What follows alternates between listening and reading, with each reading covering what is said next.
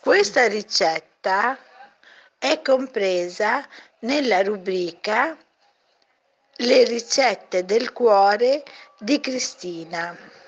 Questa è la bruschetta.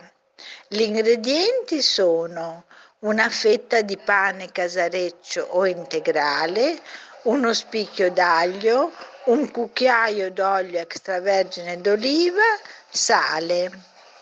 Abbrustolite leggermente la fetta di pane e quindi insaporitela sfregandoci sopra lo spicchio d'aglio che poi potrete infilare in qualche buco della fetta. Adagiatela in un piatto, bagnatela con l'olio e salatela. Non siate avari con l'olio e se vi pare, se vi pare il caso, abbondate rispetto al cucchiaio suggerito. Se il condimento finirà nel piatto, sarà un vero piacere intingervi del pane. E con questo vi do la buonanotte a tutti. Cristina.